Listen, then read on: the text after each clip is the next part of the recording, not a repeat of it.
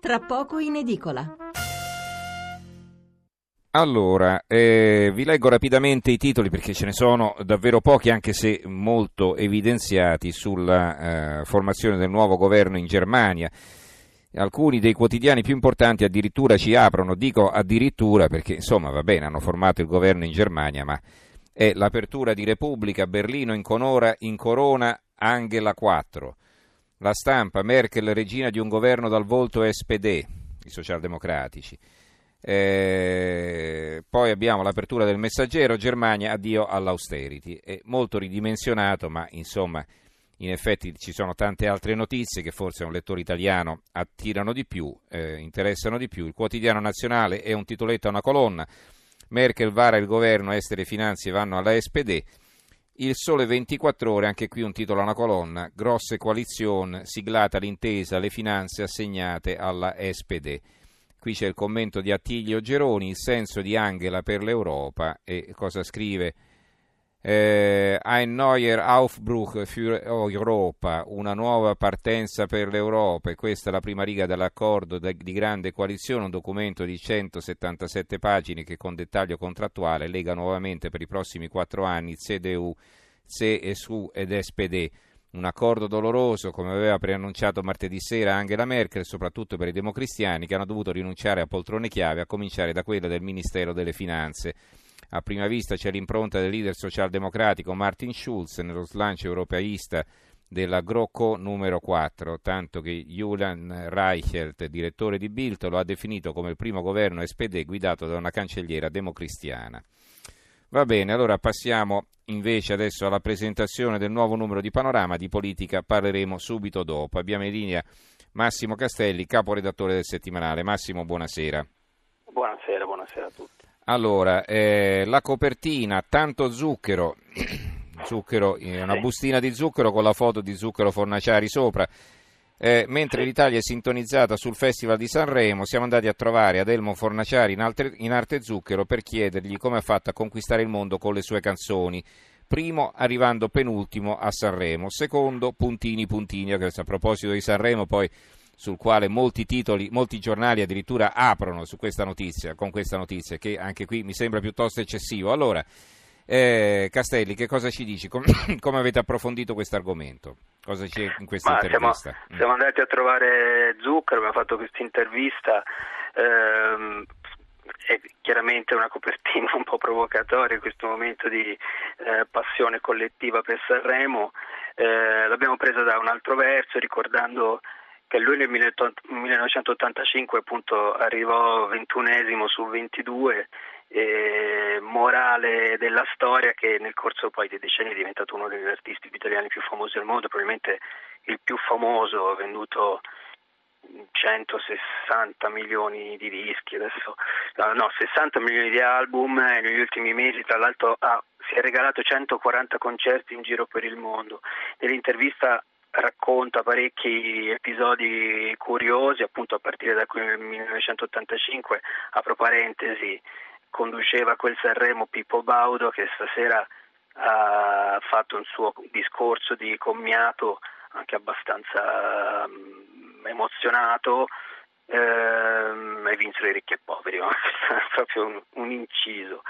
E lui racconta di sé, del, de, appunto della, della sua cor- carriera con mh, mm, anche delle, delle chicche, ricorda il suo passato, per lui è cresciuto in una famiglia di mezzadri, in una casa senza acqua corrente, con lo zio marxista, leninista, maoista, che batticava col prete Don Tagliatella, ci sono cose divertenti, eh, come per esempio appunto questo suo concerto al meeting di Comunione e Liberazione, dove cantò anche se gli chiesero di non farlo, di non farlo solo una sana e consapevole libidine, famoso, salva, il giovane dallo stesso dell'azione cattolica. Non solo lo cantò, ma ricorda che durante le note finali i ragazzi del gruppo che lui insistette per vestire con le, le tuniche nere eh, si girarono e alzarono le tonache mostrando le chiappe alla gente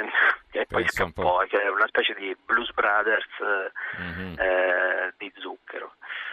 più altri dettagli curiosi, la, comunque eh, lui è un, un, grande della musica italiana e eh, appunto accostarlo in questi giorni alla manifestazione canora più importante che abbiamo nel nostro paese eh, ci è sembrato un modo anche forse per celebrare Sanremo.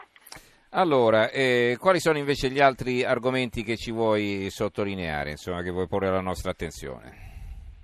Un altro argomento leggero ma eh, divertente è ehm, eh, abbiamo approfondito cosa c'è dietro il prossimo matrimonio da favola fra Ere d'Inghilterra e Meghan Markle. Eh, diciamo, sarà una primavera parecchio calda per la corona inglese perché eh, in, aprile arriverà il terzo figlio William e Kate, eh, la regina compierà 92 anni, il 21 aprile e il 19 maggio sarà questo matrimonio, ma eh, diciamo la regina eh, sta facendo il suo capolavoro, eh, sembrerebbe curioso perché adesso il sangue blu della famiglia reale inglese si mescola con quello miticcio dell'americana, ma ehm, in realtà dietro c'è una macchina della comunicazione potente messa insieme da Buckingham Palace e siamo andati a vedere ehm, questa task force da chi è composta perché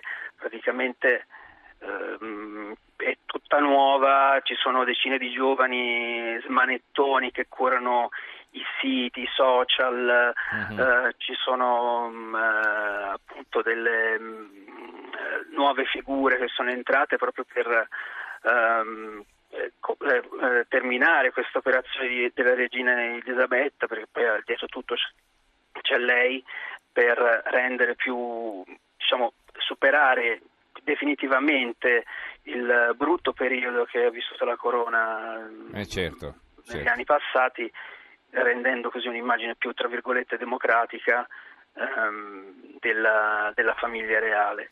Una specie di rivoluzione ecco, che ha portato a compimento proprio all'alba dei suoi 92 anni. Senti, vedo che c'è anche un'esclusiva a proposito dell'incidente di Pioltello, insomma, no? chi ha toccato quei binari? Sì, ehm, siamo andati a vedere, abbiamo percorso eh, appunto il, ehm, il, il chilometri eh, intorno, intorno, a Pioltello, dalla stazione di Melzo attraverso quella di Vignate arrivando a Pioltello, di zeppe se ne vedono parecchie, le ah, zeppe sì. o zoncole così come vengono chiamate tecnicamente. Eh, è diffusa, così come ci hanno detto fonti eh, delle ferrovie, anche se eh, vogliono rimanere anonime, era stata diffusa, diffusa, la pratica di puntellare le rotaie eh, in attesa di sostituire pezzi usurati. Ehm, e anche eh, questo però è, smentito, anche se categoricamente smentito dalla rete ferroviaria italiana che si mostra serena su questo perché dice i nostri regolamenti hanno protocolli precisi e sicuri, però nella prassi a quanto pare uh-huh.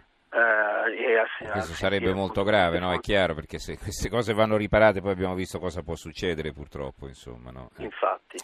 Allora, eh, va bene, ti ringraziamo, ringraziamo Massimo Castelli, caporedattore di Panorama, ricordo la copertina dedicata a Zucchero Fornaciari, mentre l'Italia è sintonizzata sul Festival di Sanremo, siamo andati a trovare Adelmo Fornaciari in altri Zucchero per chiedergli come ha fatto a conquistare il mondo con le sue canzoni, primo arrivando penultimo a Sanremo, secondo puntini puntini e quindi naturalmente c'è da leggersi l'intervista. Eh, grazie Castelli per essere stato con noi, buonanotte. Grazie a voi, buonanotte.